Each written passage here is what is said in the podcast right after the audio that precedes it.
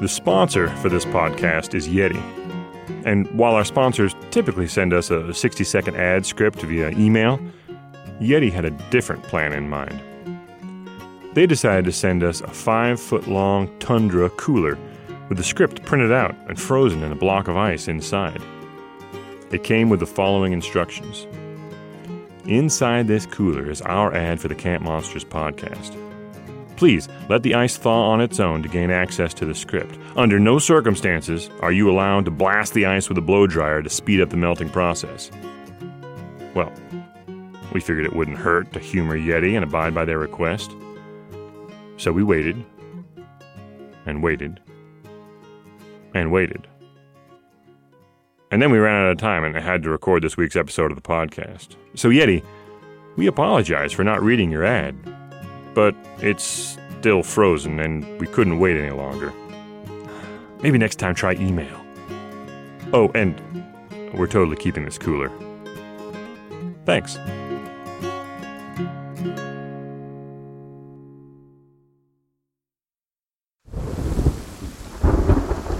This is an REI Co op Studios production.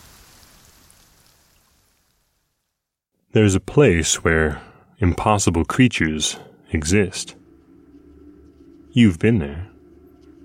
Everyone has, but you might never have seen these creatures. Not because they weren't there, but because your eyes were closed. You know. That place between waking and sleeping. When you sense, rather than see, that dark, thin figure that's leaning over you. Or just as you're drifting off, you feel like you're starting to fall and you startle yourself awake, knowing that in the next instant, long, bony fingers were going to catch you.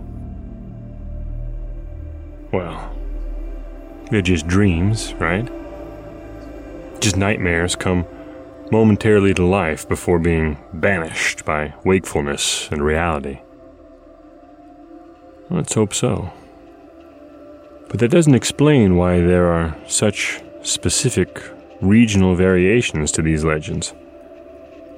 And it certainly doesn't explain this week's story.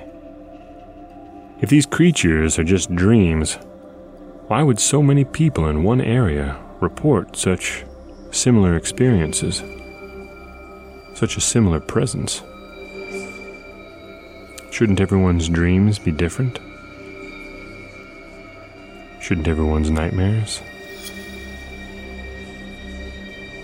Down along the coast of South Carolina, the people of the Sea Islands have a name for, well, for that dream that some of them have.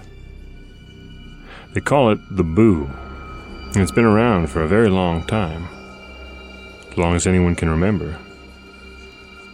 And the strange thing is that just in this area, in the Sea Islands, the descriptions of the boo are so consistent, even from people who've never heard of this dream creature before. If it is a dream. But if it is a dream, no one has it for very long They get rid of it, or or the other way around. This is the Camp Monsters podcast.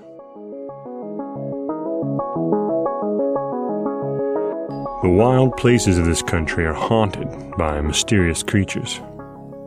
Creatures you might only have heard whispers of. Every week we amplify those whispers, tell the old tales, relate the recent encounters, and share all the strange stories that you ought to know about the wilderness you love to visit. These are just stories, of course. They're based on things people claim to have seen and heard and felt, but witnesses can be mistaken. Listen to these stories and decide for yourself. Well, they couldn't possibly be true, could they?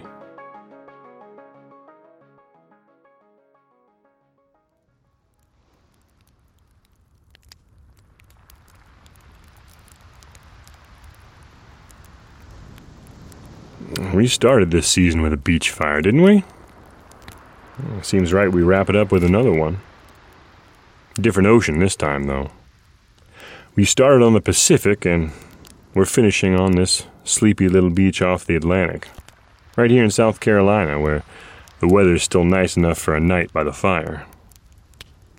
I've enjoyed all of our little campfires this season. I hope you have too. They call this area the Sea Islands. Pretty name, isn't it?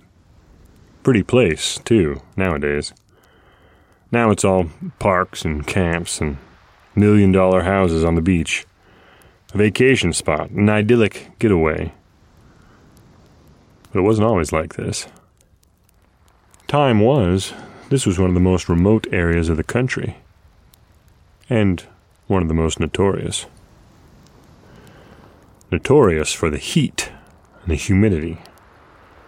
Notorious for the kind of work that would grind the body down, day after day under a relentless sun in the vast fields of rice and indigo that once covered these islands. Notorious for the diseases that haunted the fields and the swamps malaria, yellow fever, dengue, and, and something else. A kind of sleeping sickness. That's the best the doctors could come up with to describe it. No fever, but persistent fatigue, listlessness, a general decline, and dreams. Very particular dreams. But we'll get to those. The doctors never decided on a name for this strange sleeping sickness because before long, everyone who could afford a doctor had fled, and the doctors along with them. The area became so isolated that it developed its own language. Gullah, or Geechee, as some people call it a mix of English and several different African languages originally spoken by the enslaved people who were forced to stay and work here. So it was left to the Gullah to give a name to this sleeping affliction. In Gullah, they call it the Boo. And even as the fields of indigo gave way to beach houses and summer camps, even as modern medicine defeated yellow fever and drove malaria out, local people will tell you that the boo is still here. But not many people outside of the Sea Islands have heard about it. Tanaya certainly hadn't. She came from Charlotte, 200 miles and a world away from the beaches and ocean breezes and all the beauty that the Sea Islands have to offer. She came here for summer camp, her very first summer camp. First time away from family. First trip outside of Charlotte, really. And she came here nervous. Who isn't nervous on the first day of camp? But then she surprised herself. Everything here was so open and bright. The morning air like diamonds, and the days full of fun and new friends. And then the sun going down with a smile and a wink while they all laughed, and goofed around outside their cabins. And the nights, those might have been the best part. Tanaya was an only child, used to long, silent hours alone in the dark while her imagination inched the closet door slowly open or crept out from under her bed. So, she loved everything about sleeping on a bunk in a cabin with 12 other people. She loved the chatter and the jokes and horsing around after lights out. And she loved the slow breathing and the light snores that came later, and the creak of an old mattress when someone rolled over. She loved feeling surrounded by people, people she knew and was part of. There was one thing she could have done without, though. The counselors took turns walking rounds throughout the night and checking in on every cabin was part of it. That was fine, kind of comforting, actually.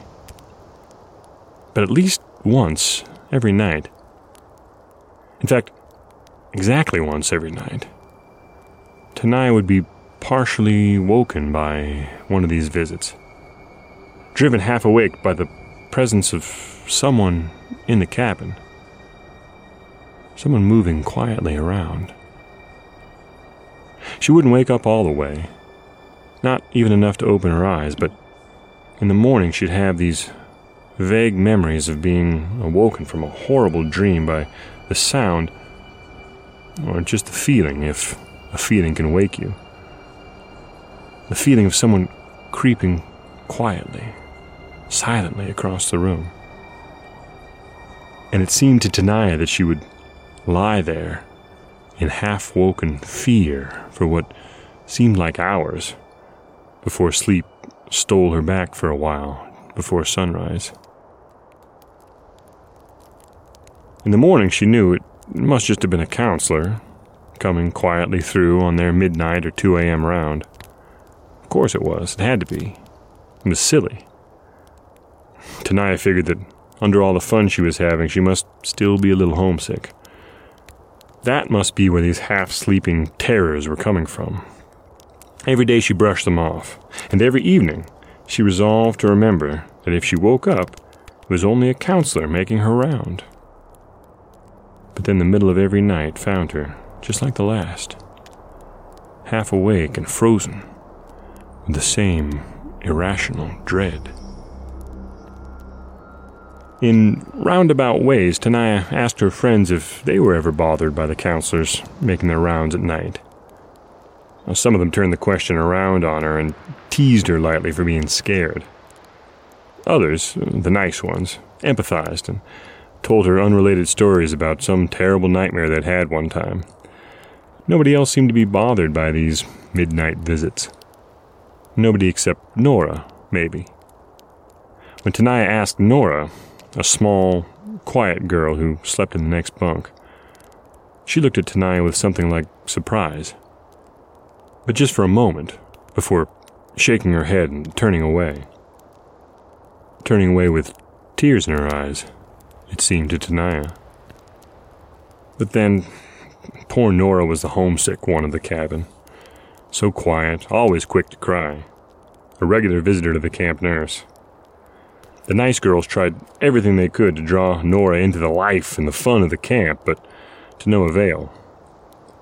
And the mean ones were taking bets on how long Nora would last before her parents had to come and take her home. And another strange thing, at first, Tenaya could never remember the dream she had just before she woke up every night. Only that it was always the same and always terrible. Tenaya could never remember the specifics until that night.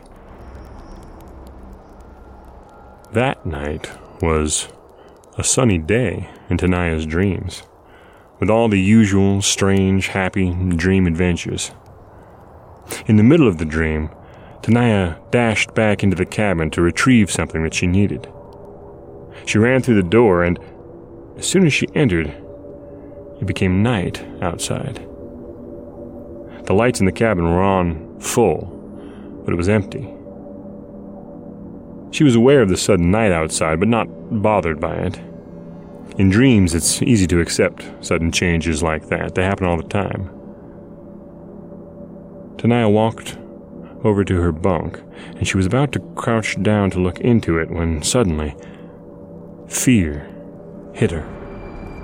The whole feeling of the dream changed completely. Terror filled it, and all at once she became aware that there was something awful in there. Something in the bunk that she was about to peer into.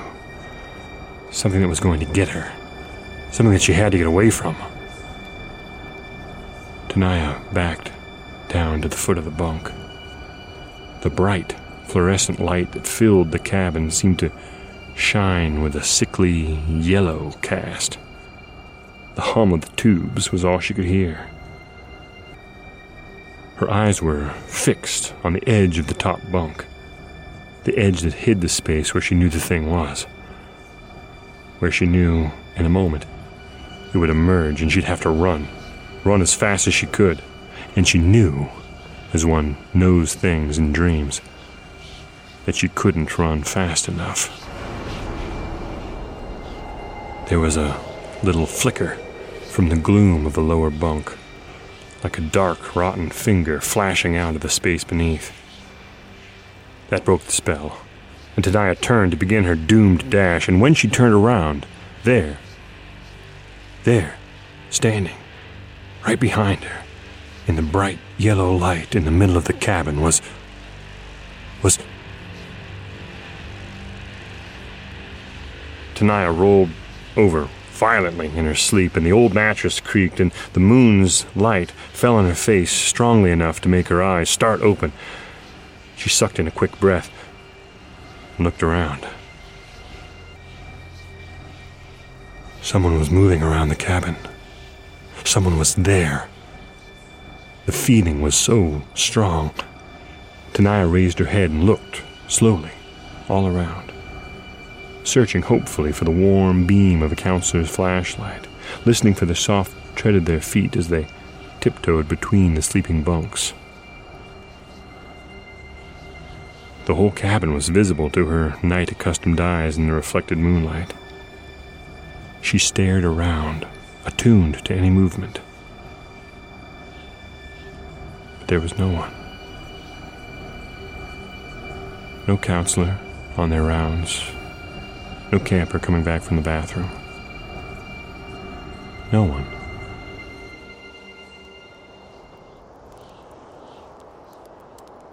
Tenaya let out her breath and lowered her head back onto her pillow.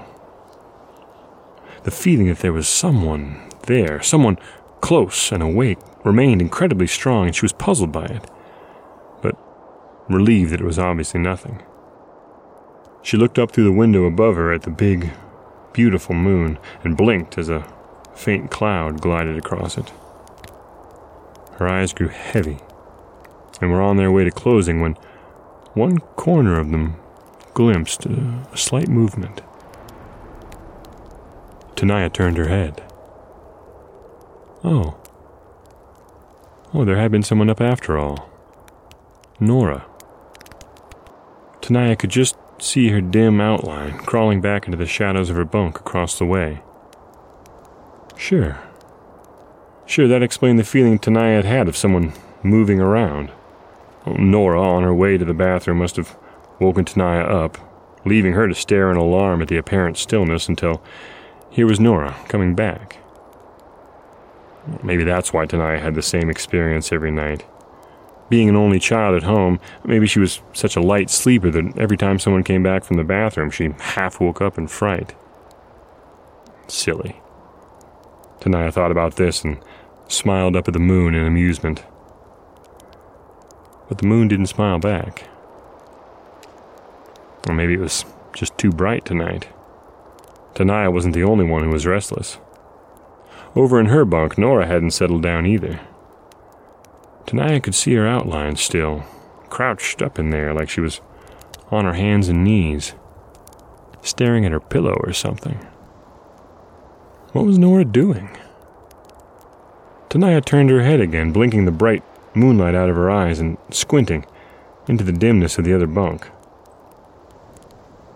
And there, lying fast asleep on her back with a look of worry on her face, was Nora. And there, crouching over Nora in the same bunk, was a thin, dark shape. And though Tenaya couldn't remember what she'd seen at the end of her dream, she knew that this was the same repulsive creature. Tenaya screamed, and there was a flash of bright eyes and teeth as the dark form turned its face to her. She screamed again, even louder, and there was a clamor all around as the rest of the cabin came awake. Friends calling out, jumping from their bunks, running to Tenaya, switching on the lights. Everyone except little Nora. Nora slept through the whole thing. And when Tenaya had stuttered out what she'd seen, when they gently shook Nora awake and she blinked around at all the lights on and the whole cabin crowded around her, and she burst out crying, of course. That was Nora's last night at camp, Some people just aren't cut out for it, I guess. Tanaya was starting to wonder if she was cut out for it. After her outburst, her nightmare, as she convinced herself it was, she felt like people were walking on eggshells around her. Just like they had with Nora, the counselors and the kind campers were extra nice and sunny around her, which only made it worse in a way. And not all the other campers were kind.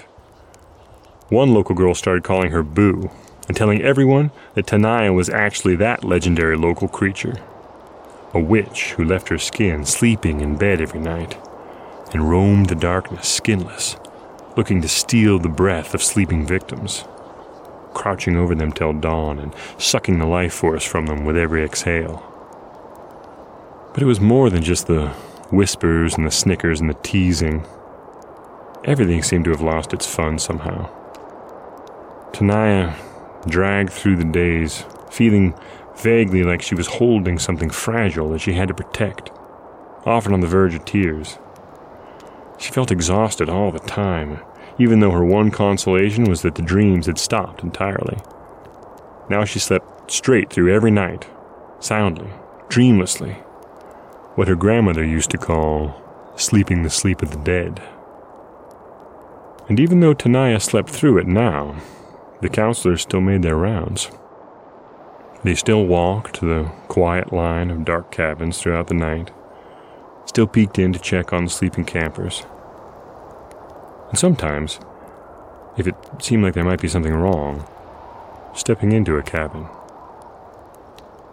A counselor stepped into Tanaya's cabin one night in the next to last week of camp while out on the 2 a.m. round. Some sound, some movement, or uh, some feeling that someone was up and moving around in there brought the counselor through the door. She stood in the doorway and kept her flashlight on dim, shining it down the middle of the row of bunks so it didn't fall on anyone's sleeping face and disturb them. The room was quiet, filled with soft breathing. But something drew the counselor further in. She walked quietly down the aisle. The shadows jumped crazily amongst the bunk beds as she walked. Bed frames and dangling blankets spread darkness behind them like the limbs and leaves of a forest at night. She reached the far wall and looked out the window there as if that had been her destination all along, as if she could see anything in the blackness outside. Then she turned around and started quietly back along the aisle toward the door. Something. Some movement, some shadow. Something not as it should be. Drew her light over to the bunk on the right. She looked. Looked again. Squinted for a moment. Bent down to get a more certain view. Tanaya, meanwhile, had not been dreaming. She'd been deep asleep, down in the darkness, beyond vision, beyond thought. So she didn't know what to make at first of the sound that reached her down there. Like a distant train whistle, sort of, but higher pitched and insistent, annoying. Made her want to turn her head away. But then the sound gained force and urgency rapidly, like the last few yards before a train blows past you, close and as the train of consciousness rushed back to Tanaya, that high whistle congealed into a long scream, and she felt light on her eyelids. She woke up and opened her eyes. Opened her eyes and stared. Stared into another set of eyes. The eyes from her dream, the eyes that she'd seen hovering over Nora that other night. The sort of eyes you only see in nightmares and anatomy textbooks. Wide, lidless, soulless, staring eyes set in a lean, bloody face, stringy with muscle, blotched yellow and white where the tendons attached to raw bone. No hair on the bare skull, no cheeks to hide the incomplete set of almost human teeth gaping from a too wide open mouth, hovering an inch or less from her own. Tanaya did not scream. She didn't have time or thought or or the breath left to scream. And anyway, someone else was already screaming. That was what had awoken her. She was left with one last horrible glimpse of every naked muscle in the thing quivering and straining as it whirled to face the light that was shining on it. And even as the flashlight tumbled from the counselor's hand, the thing, the boo, was gone. Vanished at once as if it had never been there. Of course, it couldn't have been there. Such things aren't real. There's no such thing as the boo.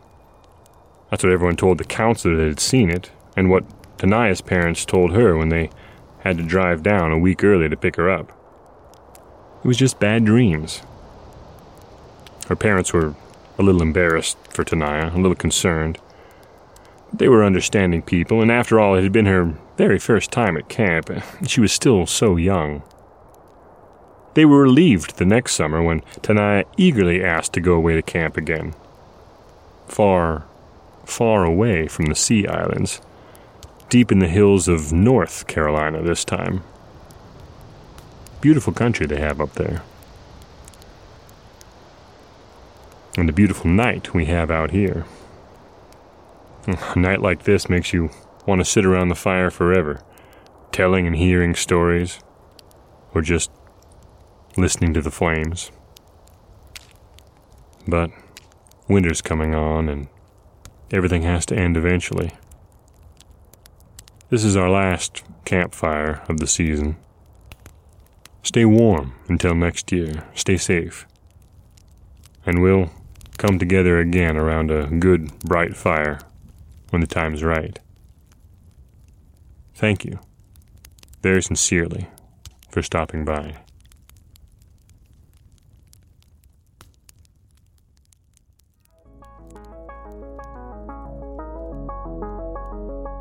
Camp Monsters is part of the REI Podcast Network. If you've been warmed by any of this season's campfires, please subscribe if you haven't already, and take a moment to rate, review, and share. This is the last episode of this season, but we're already working hard to make the next one happen. You can help by spreading the word and by going back to listen again to your favorite episodes, or even the episodes you didn't like as much. Every little bit helps. Camp Monsters is recorded around a cozy digital campfire in the overcast room of Cloud Studios in Seattle, Washington. The campfire was lit and is guarded by our very own legendary creature, our producer, Chelsea Davis. The sparks of audio magic are stirred up by our engineer, Nick Patry. Any growls you hear out beyond the firelight probably come from our executive producers, Paolo Motola and Joe Crosby. These stories are written and told by yours truly, Weston Davis. For the last time this season, let me tell you what a pleasure it is to tell these tales. I hope you enjoy them as much as I do. Thank you for listening.